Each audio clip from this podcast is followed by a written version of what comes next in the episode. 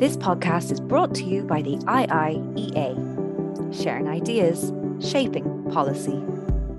Good morning, everybody, and welcome to this event with the, the leader of the Alliance Party, Naomi Long. Thank you very much for coming coming down to visit us.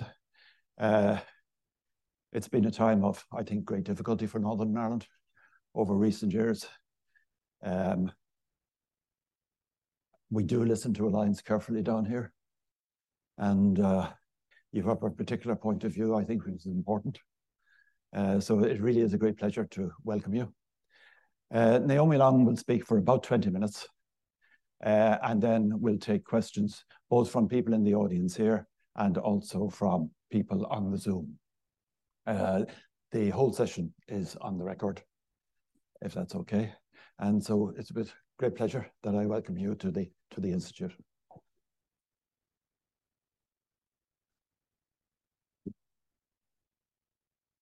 Well, good morning, everyone. It is still good morning. So I'm really delighted to be uh, with you all today here in person. I think the last time I spoke at the Institute, I was online. So welcome also to those who are online this morning. Um, we're coming together at a time, obviously, when there is no assembly or executive and a lot of uncertainty as to when, or indeed if, those institutions can be restored. We're now 18 months deep into this crisis with no political leadership um, at the devolved level to guide Northern Ireland through the current pressures in terms of the inflationary pressure that we face, global market uncertainty, um, and the impact of that can, I think, be clearly seen and felt by the public at this stage.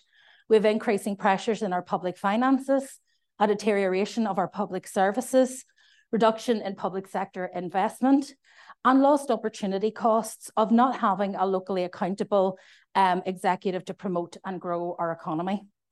The crisis, of course, can trace its roots back to Brexit and in many ways is evidence of the degree to which actions became utterly divorced from consequences over recent years in politics across the UK. Those of us who were concerned um, about Brexit and its consequences were simply dismissed as negative, as talking the UK down, or as experts of whom everyone had had enough. It was an exercise in denial and exceptionalism, and we are now paying the price for that, as indeed is the GB economy generally. Instead, I would argue that we were the realists who could see the challenges that exiting the largest global marketplace was going to present the economy and specifically Northern Ireland.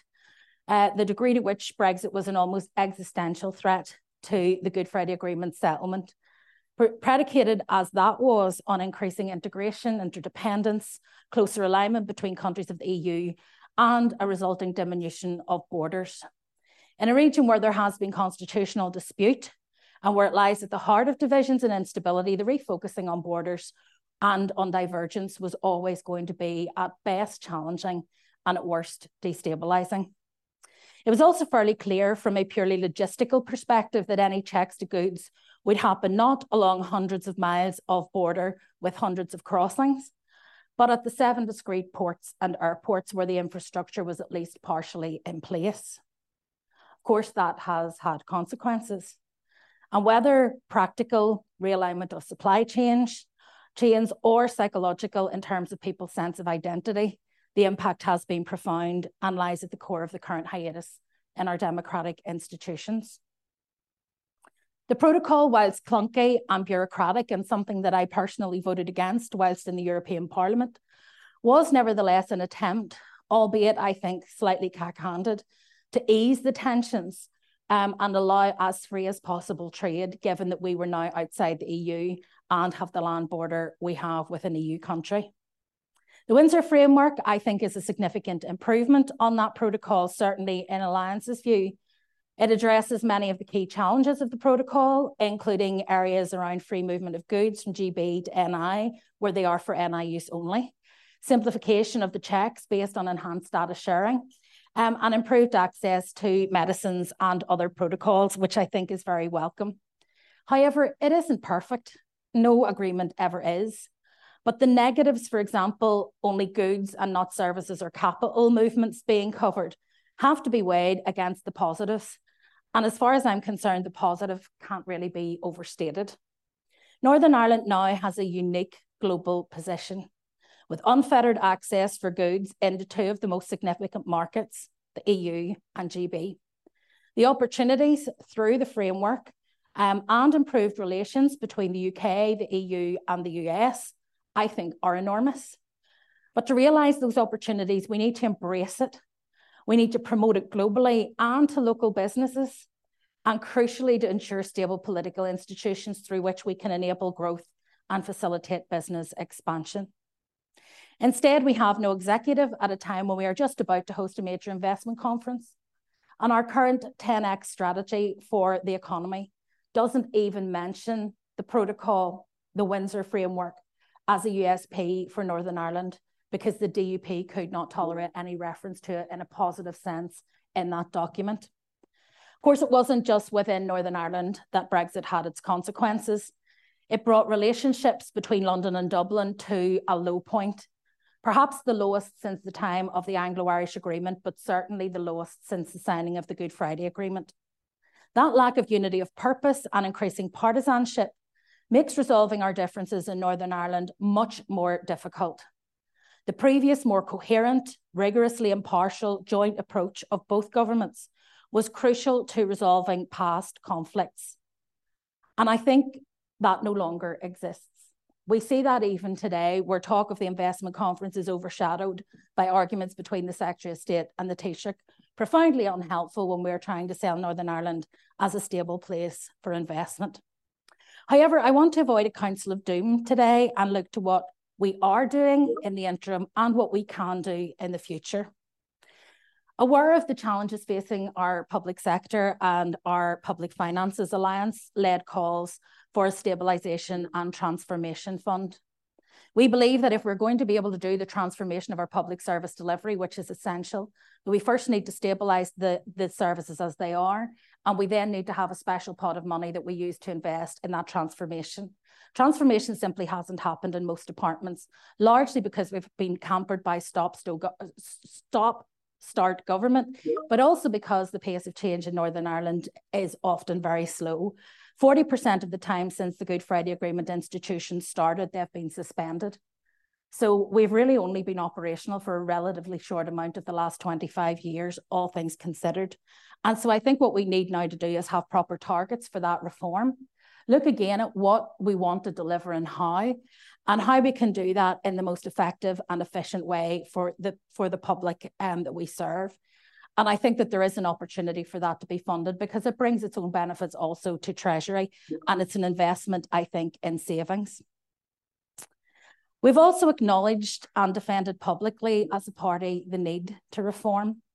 And both of those conversations are now mainstream. They are conversations that are being had in the, in the discussions that we have led by the head of civil service and the mm-hmm. various departments in preparation for going back into government. Conversations that wouldn't have been had before are, are now where the conversation is at, because I think we all recognise that we need to reform if we're going to enhance public service delivery and live within our budget. Primarily, we want to deliver better services, but we also recognise there is a need for them to be financially sustainable. There is a myth out there that Northern Ireland is the best funded region of the UK. But as soon as you factor in need to the equation, that turns on its head. And actually, Scotland and Wales are much more fully funded than Northern Ireland. Um, and Northern Ireland has much higher levels of need. So we also need to engage, I think, in a more structured conversation with Treasury about how we can implement a fiscal floor which would counterbalance some of the Barnett squeeze that we have seen over recent years, where Northern Ireland has lost not just European funding coming into Northern Ireland and then seen it not replaced to the same degree by the UK replacement funds, um, but also where Barnett itself um, has been squeezed quite dramatically um, in Northern Ireland terms. And so what we need to do is reopen that conversation. Wales did some really creative work around their public finances that I think we can learn from and take forward on behalf of the people of Northern Ireland. We also need to look to investment because we need to grow our economy if we're going to create a more stable future for people. It is fine to talk about public services and public service delivery, to talk about public finances, but ultimately, if we don't have a strong economy, we are not enabling that to happen. We cannot support it financially. So we need to look at investment, and there are really good opportunities, I believe, for Northern Ireland to grow its economy. not only through foreign direct investment, where we have traditionally punched above our weight, but also supporting the expansion of local startups by driving forward innovation through partnerships, and particularly with starting to realign many of our good kind of medium and even small businesses towards growth and particularly export markets where we do have that USP of access. The appointment um, of Joe Kennedy III um, as our economic envoy has been a hugely powerful statement from the US about their commitment to helping us grow our economy. And the work that he has done alongside our departments and our party leaders um, around the table in terms of aligning his ambitions with the ambitions that we share in terms of the sectors that we're interested in growing, where we think we already have established strengths, um, whether that's cybercrime, whether it is cybersecurity, whether it's our life sciences um, or our agri-foods, has been hugely important. And he has become a real champion and friend for Northern Ireland um, in a very short period of time. But he has invested a huge amount of time and energy in doing so. And I think that we need to work with him and support him in that. We also, as I referenced earlier, have the UK Government's Investment Conference today, where over 150 businesses will be coming to Northern Ireland with a view to seeing what opportunities lie here for them. And I think that that too um, is for us um, a really exciting prospect because we then have a follow up trade delegation um, from the US later this autumn. But of course, it all starts with us not having an executive there to promote and sell Northern Ireland. And so that will fall to UK government ministers, some of whom may only have been in Northern Ireland once before today, and yet will be welcoming investors on our behalf. I think that's a failure on our part. We do, however, have workforce challenges in Northern Ireland that we need to acknowledge. Despite the fact that employment has fallen slightly in the last quarter, we are almost at full employment. And that has led to wage inflation and competition in sectors um, becoming quite stiff in order to be able um, to service growth. So we need to focus um, a lot of our energy on skills and particularly on upskilling people in the workforce um, for new opportunities. And then we need to look, I think, very carefully at how we get people who are outside the workforce to re enter. And I'm going to look at two different areas that I think are really important to us as we go forward. Re entry into the workforce for women in particular has been a barrier because we haven't had childcare um, properly managed in Northern Ireland. And I think we are doing some work as a party, but also we're encouraging the executive office um, and the head of civil service to look at how this could be part of any manifesto for any incoming government and any programme for government going forward. It would unleash about a billion pounds into the economy if we could get those women who are currently either part time or out of work back into work. And when we ask them what they need, childcare is one of the key issues. So we need to deal with that. We also have a large group of people who are economically inactive, and we could get them trained and skilled for entry level jobs, but it goes much further than that because we know those who are economically inactive are more prone to be in poor mental and physical health. They are more prone um, to have other complications, which then place pressures on our other public services. And so, by getting people into a work environment where they have that dignity, where they're able to make a contribution and have a stake in society, we're actually improving more than just our employment rates. And so that's something that I think we need to see as an opportunity. The challenge, of course, is now with the absence of freedom of movement if we don't upskill these people and we do get the new jobs, we will not be able to fill them. And that's something that we're very conscious about. So we cannot grow our economy unless we can bring those people with us. And we shouldn't grow our economy at their expense. So it's a very important part of the strategy as a party that we want to take forward. There are also, I believe, enhanced opportunities um, for North-South cooperation in these more difficult times. As the Irish economy grows and in places starts to overheat, there will be opportunities that can no longer be absorbed um, in the south, but that could be absorbed potentially in Northern Ireland. And there is a certain advantage to Ireland as an island remaining a focus for people's investment rather than see that investment go elsewhere, whether it's north or south. There are also significant opportunities, I believe, for the Irish government who do have a surplus at the moment to invest in infrastructure and services which would have significant cross-border impacts, whether, whether those are road services or whether those are train services or whether those um, come as, for example, cross-border health services. And that would bring benefits, I think, on both sides of the border that would lift the economies on both sides. However, it is important, all of that said and all of that important work happening, that it, we do need a devolved administration to enable and facilitate the alignment of priorities and enable our economic growth so we can continue uh, with those things. So we're not wasting our time in the current hiatus, but I would still rather see active ministers in place. Which brings me to the chances of that happening. So for now, the jury's out. The Secretary of State suggests there may be significant progress being made behind the scenes. Others of us are somewhat more sceptical about that based on what we hear directly from the DUP. However, one thing is clear. We have a very small window of opportunity to restore things. If they're not back up by November, we could be entering a prolonged period of suspension given the UK general election happens next year, and it's unlikely that any significant changes will happen immediately prior to that. And the government's bandwidth to deal with that will become increasingly small. We also are conscious that there is a general election here the year after. And I think once you get into that electoral cycle, it's very difficult to get people to provide that rigorous impartiality that's needed to show leadership in terms of overcoming these challenges. As things stand, the absolute deadline, and I say absolute in inverted commas because in politics nothing is absolute, um, but the absolute deadline is January when the current legislative cover um, expires, and that would trigger assembly elections as early as March 2024. The question, of course, remains as to what an election under the current system would achieve, um, other than potentially a cost of about £6 million. And it's potential change to that current system that I suspect the Taoiseach alluded to when he talked about Plan B recently. So I want to talk about his Plan B, but I want to be clear that for Alliance, reform of the Good Friday institutions is not Plan B, but an essential part of Plan A, which is to restore the executive and assembly on a sustainable footing going forward.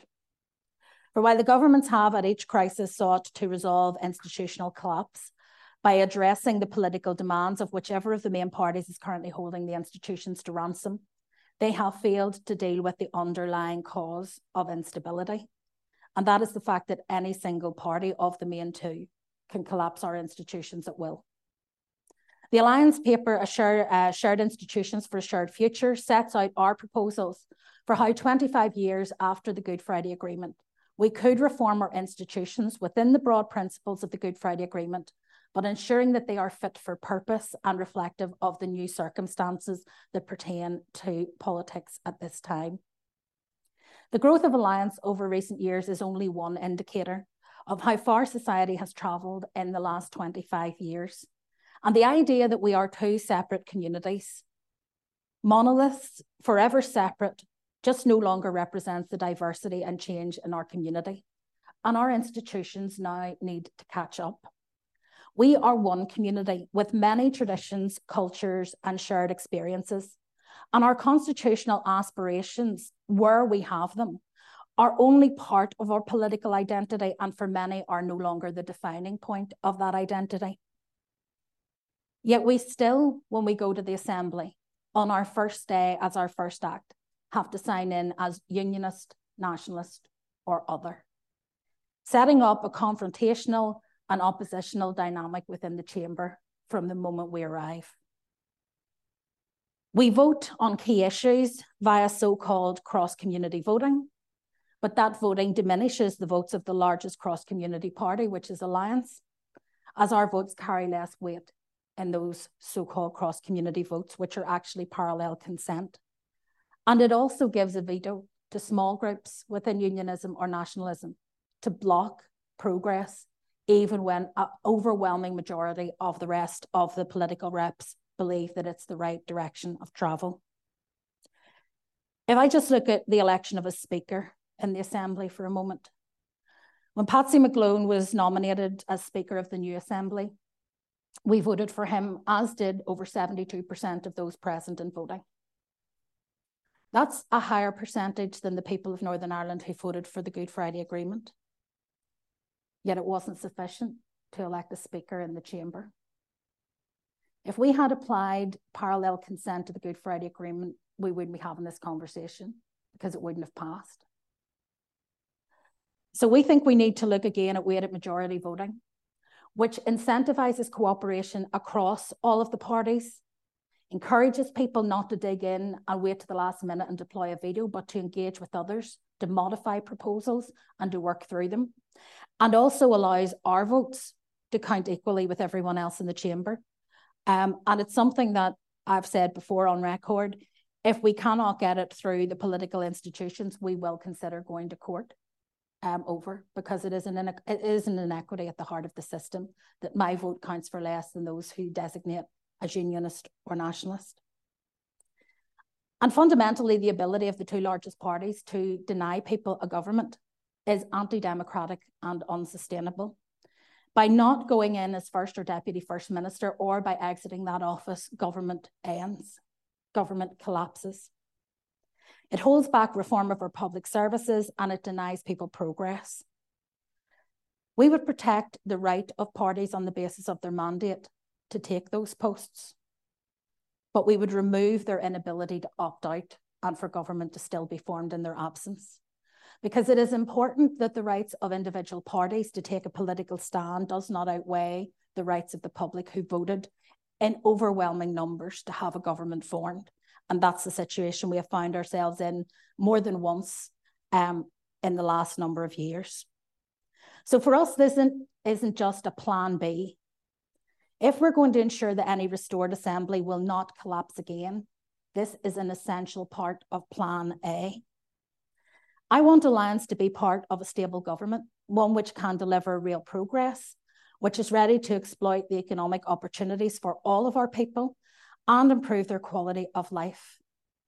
Reform of the institutions is the only basis on which that kind of stability and progress is possible.